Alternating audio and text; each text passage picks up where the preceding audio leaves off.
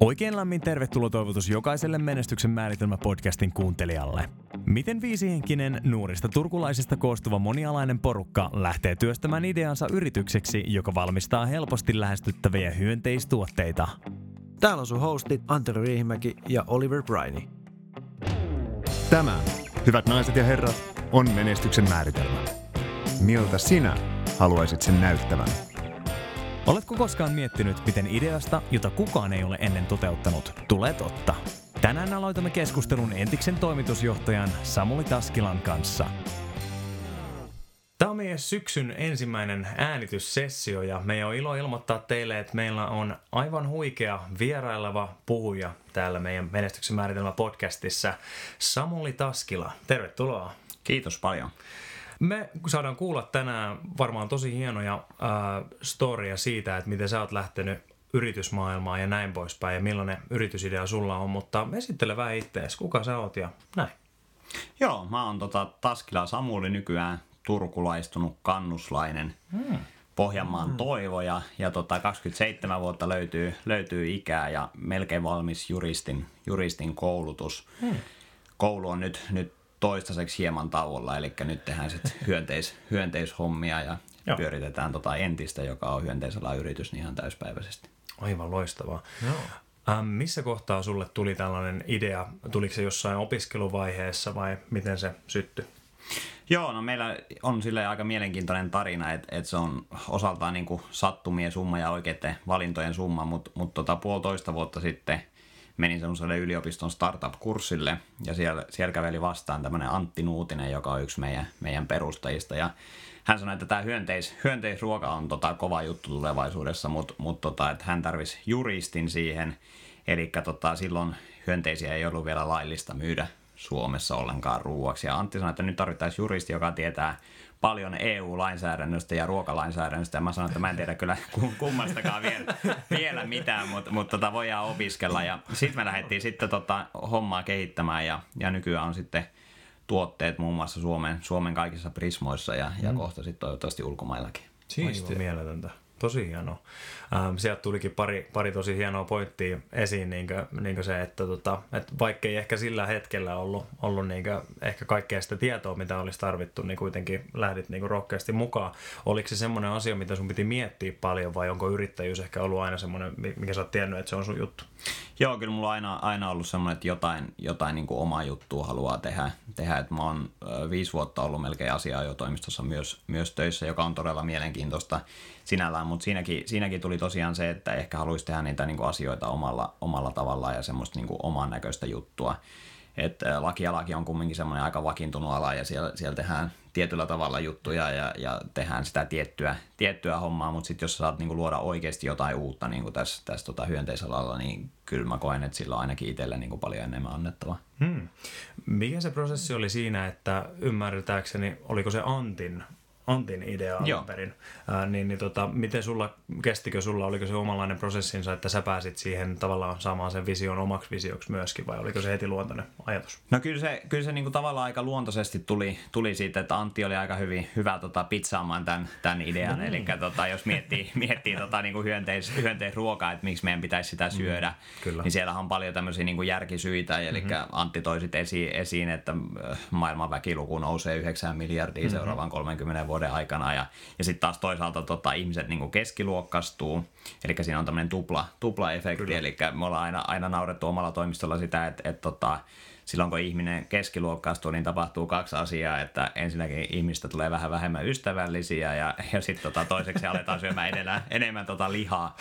Ja siinä on niin semmoinen tupla, tupla vaikutus sitten, että et, tota, käytännössä meidän pitäisi niin tuplata meidän ruoantuotanto mm-hmm. melkein 30 vuoden aikana, ja sehän ei niin kuin nykyisillä, nykyisillä menetelmillä onnistu. Mm-hmm. Ja hyönteisruoka on sitten tähän, tähän yksi niin kuin loistavista ratkaisusta, ja sitten sit Antti oli aika hyvä tämän tarinan mulle kertomaan, ja se, mm. sen jälkeen mä laitoin oman selvitystyön tota, käyntiin, ja mm-hmm. rupesin selvittämään, että onko tämä nyt oikeasti näin, ja, ja huomasin, että Anttihan puhuu ihan asiaa, ja sen jälkeen loppu onkin sitten ollut, ollut niin kuin, että se on ollut aika helppoa itselle, itselle kyllä niin kuin nähdä se visio, että mihin ollaan menossa. Hmm. Oliko no. tämä, oliko tämä niin kuin, tavallaan tarve, mitä, mitä Antti toi sulle, niin oliko se semmoinen asia, joka vetosi jotenkin sun jo, ää, jo olemassa oleviin ydinarvoihin? Joo, kyllä, kyllä mä näen niin kuin semmoinen kestävän kehityksen aika, aika niin kuin isona asiana itselle. Ja sitten tota, no mä en tiedä mistä se nyt alun perin tulee, mutta mulla on, on kotona muun muassa kaksi lasta. Pientä lasta, toinen on neljä vuotta ja toinen on kaksi vuotta. Ja, ja tavallaan mä näen sen jotenkin, että, että nyt eletään aika niin semmoisia kriittisiä aikoja tavallaan, että meidän, niin kuin meidän ikäpolven pitää tehdä jotain niin kuin järkeviä valintoja, että, että täällä olisi joku, joku mahdollisuudet sitten niin kuin tulevaisuudessakin elää mukavaa elämää ja, ja tavallaan sitten jos sä et itse niitä tee, niin, niin, niin tota, tavallaan kuka sitä sitten tekee. Et, et kyllä se on aika helppo sitten itselle perustella, että miksi tekee tämmöistä hommaa.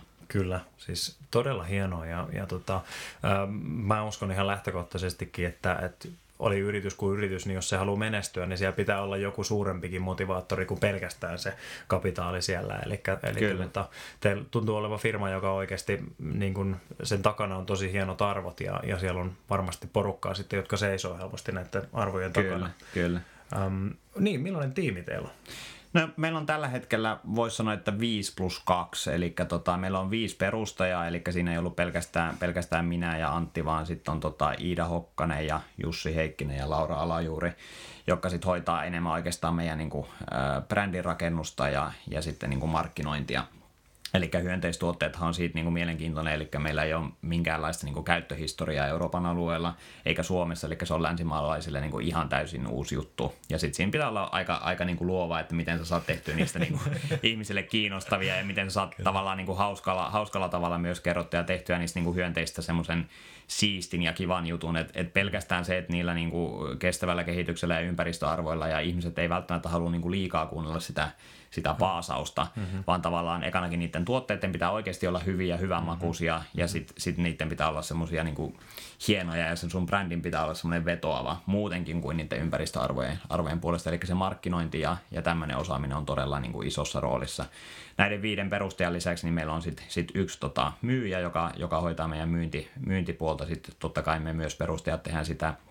Ja sitten on tota, yksi slovakialainen harjoittelija, joka, joka tekee nyt tällä hetkellä sit meille markkinakartoitusta eri maihin. Okei, okay. no, tosi hienoa. No, toi kyllä, siis just toi markkinointipuoli itsekin, niin ekan kerran kun kuulin, niin tuli just mieleen jotkut ää, vaikka television tyyliin matkustusohjelmat, missä ollaan jossain ties missä ja sitten vedetään jotain sirkkaa jostain. Joo. Joo. Ja tota, no, niin, se oli niinku itse se, että se on ollut jotenkin niin kauhean kaukasta aina. Kyllä, mm. kyllä. Niin toi onkin varmaan tosi tärkeä. Sit, toinen pointti, mikä tavallaan tuosta itsellä tuli, niin on sen monesti kyllä huomannut, että että tota, jos ihmisin vaan just tolleen puhutaan sitä, näitä kestäviä arvoja, suosi suomalaista ja kaikkea tämmöistä, niin sitten sit tulee just sitä paasaamista. Mm-hmm. Niin se, niinku, ihmiset saattaa olla silleen, että joo, no joo, jees, mutta sitten kun pitää avata se oma kukkaro, niin sitten, niin ostetaan tämä Kyllä, mm, kyllä. toinen. Joo, kyllä siihen tarvitaan vähän ne molemmat, molemmat niin kuin, että totta kai niitä hyviä puolia hyönteisruoasta niin pitää, pitää tuoda niin kuin esiin ja, ja ne pitää tietyllä tavalla aina kertoa ihmisille, että, että tavallaan no. myös se asiakas saa sen oikeutuksen, että, että miksi, miksi näitä niin kuin tuotteita kannattaa ostaa. Mutta mut sitten se vaatii myös tosiaan sen, että, että ne helposti, helposti niin kuin se on todella helppoa myydä ihmiselle joku tuote kerran, mutta se, että sä myyt sen kaksi kertaa, niin se vaatii jo, että siinä on aika moni asia, asia niin kuin kunnossa. On, on. Ja sitten sä just miettii, niin kuin sanoit, toi liha, että jos tota, no, niin, niin kuin on aina tottunut sen jauhelihapaketti, sä ottaa, mm. ottaakin jotain muuta, niin tavallaan se, että sä saat sen ihmisen vaihtaa sitä tottumustaan. Mm. Kyllä, kyllä. Kulutustottumukset vaihtuu niin kuin todella hitaasti. Et se, se vaatii, no siinä on monta, monta niin kuin asiaa, mikä vaikuttaa siihen. Ekanakin on se tapa, Eli jos, jos aina ollaan otettu se, se jauhelihapaketti, niin helposti se käsi eksy, e, etsiytyy niin kuin tavallaan sinne, että ettei oteta mitään, mitään muuta sen tilalle. Ja sitten taas toisaalta niin kuin, siihen vaikuttaa myös se hintapolitiikka, eli tavallaan esimerkiksi hyönteistuotteiden, niin kuin, hyönteisten kasvatusta ei ole vielä niin kuin skaalattu eikä automatisoitu hirveästi, mm. jolloin meidän tuotteet ehkä on, on niin kuin keskimääräistä hieman kalliimpia, joka on sitten oma haasteensa. Eli se, että sä saat isoille massoille, niin, niin, niin vaatii myös sen, sen niin kuin hintapolitiikan, että se on sitten oikein. Mm. Joo. Kyllä. Kyllä. No. Ähm, sä mainitsit, että tota, no tietysti sä itse olit siinä kohtaa opiskelijana ja siinä oli sitten tosi suuri pala haukattavana siinä tietomäärässä, mitä sun piti lähteä omaksumaan. Ähm, miten sitten teidän muu tiimi, niin onko siellä niin kuin ihan jotain niin kuin rautasia, valmiita ammattilaisia ollut vai miten tiimi on muodostettu? No kyllä meillä aika, aika niin kuin silleen oppimiskäyrä varmasti kaikilla on ollut aika kova, mm, kova että tota, kaikkihan nyt oma, oma elämänsä ammattilaisia aina oli, mutta mut tota, mulla oli tosiaan se juristin, juristin melkein valmis koulutus ja oli mm-hmm. sieltä asianajotoimistossa niin kuin työkokemusta, että sinällään tästä yritysmaailmasta ja, ja niin kuin lainsäädännöstä puolesta oli, oli jonkunnäköinen näkemys, mutta mm-hmm. sitten taas ei ollut mitään spesifiä osaamista tästä niin kuin ruokapuolelta. Mm-hmm. Sitten Antti on, on tota, ruokakehityksen diplomi-insinööri, eli mm-hmm. tota, häneltä löytyy sieltä, sieltä niin kuin osaamista ja sitten Iida on kauppiksesta ja sitten Jussi ja Laura on tuolta tuota humanistiselta puolelta tapahtuman tuotannosta ja muusta. Okay. Eli tavallaan sitten meillä on semmoinen aika laaja-alainen paketti ja niin kaikkiin niin kuin tavallaan ollaan tarvittu just siinä, että, että me ollaan järjestetty paljon niitä maistatuksia erilaisia, mm-hmm. missä me saadaan ihmisille, jossa tästä markkinoinnista ja tapahtuman tuotannosta on ollut mm-hmm. todella paljon apua. Ja sitten Antti on hoitanut meillä niinku tuotekehitystä ja tätä laatupuolta ja, mm-hmm. ja sitten mä oon yrittänyt sitten sit niinku seuloa, seuloa sieltä, että tehdään kaikki oikein ja lainkirjaimen mukaan. Et, mm-hmm. et tota, ja sitten silloin alussa, alussa siinä oli tosiaan, tosiaan silloin kun me aloitettiin, niin, niin, niin ei ollut vielä laillista myydä, eli me kaupallistettiin semmoinen silmäruokapussi, joka tuli mm. sitten sit tota ruohonjuureen, ruohonjuureen tota myyntiin ja siitähän sitten sit tota toimittajat innostui ja, ja mm. sitten myös pystyttiin herättämään niinku yhteiskunnallista keskustelua siinä. Mm. Ja eihän me tietenkään itse sitä tehty, vaan siinä oli tosi niinku yksin, että siinä oli tosi paljon alan muita toimijoita. Et Suomessa oli jo pari kasvattajaa, jotka kasvatti tämmöiseen niinku tutkimuskäyttöön sirkkoja. Mutta se vaati oikeastaan sen, että joku niinku tavallaan rupesi markkinoimaan oikeasti niitä tuotteita, että saadaan joku muutos aikaan. Ja sitten no. sit me tehtiin se tosiaan 2017 vuoden kesä kesällä tuotiin ruohonjuureen liikkeisiin se, se tota, silmäruokapussi ja sitten mm. syyskuussa 2017 niin sit se yllättäen laillistettiin. Okei. Okay. Mm. Se oli aika nopea. Joo, se oli aika nopea ja se oli mm. aika yllättävää, että meillekään ei kerrottu siitä, että yksi, wow. yksi, yksi aamu silloin syyskuussa heräsi ja ihmetteli, että miksi puhelin on täynnä tota, viestejä ja puheluita. Ja, ja, ja sitten tota, siellä oli, että, jaa, että hyönteisruoka laillistettiin Suomessa, että wow. tänään kannattaisi varmaan tehdä jotain. siinä, siinä oltiin sitä aika mielenkiintoisessa tilanteessa. Kyllä. Ja, ja sitten siitä menikin pari päivää, niin Kesko ja S-ryhmä soitti meille, että, että olette varmaan ne tota, hmm hyönteisalan yrittäjät, että haluatteko te myydä meille jotain tuotteita. Wow. Ja piti olla sille viisi sekuntia puhelimessa hiljaa sanoa, että no kyllä me jotain voitaisiin myydä. No, voi, hyvä. se, se, siinä oli vielä semmoinen hauska, että meillähän ei ollut silloin mitään niinku tuotetta valmiina, koska mm. me ei, me ei itsekään ei uskottu siihen, että me saadaan se niinku lailliseksi mm. tavallaan niin nopeasti. Mm. Ja sitten me oltiin siinä tilanteessa, että meillä oli periaatteessa niinku haluavia ostajia, mutta meillä ei ollut tuotetta ja sitten me onneksi, onneksi otettiin tämmöinen startup-vaihe päälle ja, ja tota, kaksi kuukautta meni, niin me saatiin toi meidän sirkka, sirkkasuklaa sitten tonne kauppojen valikoimiin. Että se wow. oli aika, aika nopea tuotekehitys ja mm-hmm. kaupallistamisprosessi. Joo. No joo. Mä haluan vielä tuoda wow. meidän kuulijoille esiin sen, että, että tota, minkä takia meitä menestyksen määritelmän podcastit inspiroita tarina tosi paljon oli se, että, että teillä oli niinku, tai siellä oli unelma siellä, siellä pohjalla ja, ja te näitte varmaan tietysti jo kaukaa, että tämä meidän tämänhetkinen yritysidea tai, tai unelma ei ole itse asiassa laillinen. Ja, ja siinähän ollaan tietysti semmoisessa risteyskohdassa, että okei, no niin, no, aletaanko tekemään jotain muuta. Tai sitten se, että ei. Että miten Kyllä. me saadaan mahdollistettua se, miten se on mahdollista, varsinkin kun kyseessä on niin kuin ihan siis laki, joka on maassa vallitseva, että, tota, että miten me saadaan järjestettyä niin, että tästä meidän unelmasta voi tulla totta.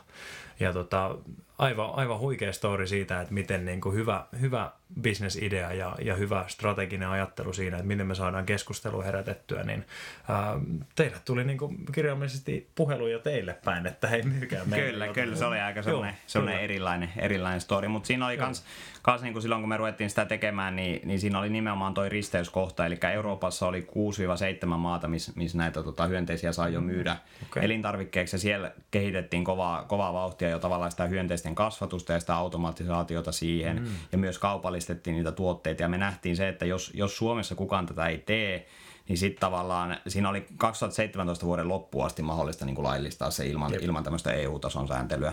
Ja me nähtiin tavallaan se, että, että jos me ei tehdä tätä ja yritetä edes, että Suomi laillistaa sen, niin tavallaan Suomessa tapahtuu sitten se, että me jäädään automaattomasti jälkeen. Mm. Eli muut Euroopan no. maat sit pystyy kehittämään ihan eri tavalla sitä, mm. sitä tota kasvatusta. Ja, ja sitten taas Suomessa, me nähdään, että Suomessa on iso potentiaali siihen, eli täältä löytyy niin kuin maatalousosaaminen ja täältä löytyy myös niin kuin automaatio-osaaminen. Mm-hmm. Eli me pystytään olemaan, olemaan niin kuin yksi parhaista parhaista maista, mm. johtavista maista tuossa niin hyönteisten kasvatuksessa. Mm-hmm. Ja tavallaan jos meidän muut, muut alan toimijat ei olisi, ei olisi mahdollistanut sitä niin kuin laillistamista, niin, niin, niin se tulevaisuus saattaisi olla sitten ihan erinäköinen. Mm. No. Kyllä muuten tuosta no.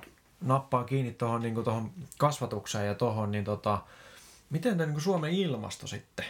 Kun just jälleen kerran palaan siihen, että mulla tulee se Aasia mieleen näistä koko ajan. Kyllä. niin, tota, no, niin, miten se niin kuin Suomen ilmasto on?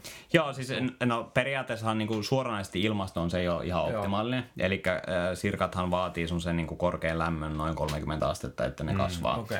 Mutta sitten taas Suomestahan löytyy tosi paljon tämmöisiä niin kuin hukka, hukkalämmön lähteitä, esimerkiksi tehtaita, mi- mistä mm. tulee todella paljon niin kuin hukkalämpöä ja sitten sinne vaikka tehtaan kylkeen voidaan laittaa sitten sirkkakasvattamo, jossa hyödynnetään sen, sen toisen tehtaan niin kuin hukkalämpöä. Mm-hmm. Eli tavallaan se ilmasto ei välttämättä niin kuin ole ongelma siinä. Se vaan riippuu siitä niin kuin ratkaisusta, että mitä, mitä siihen niin kuin kehitetään.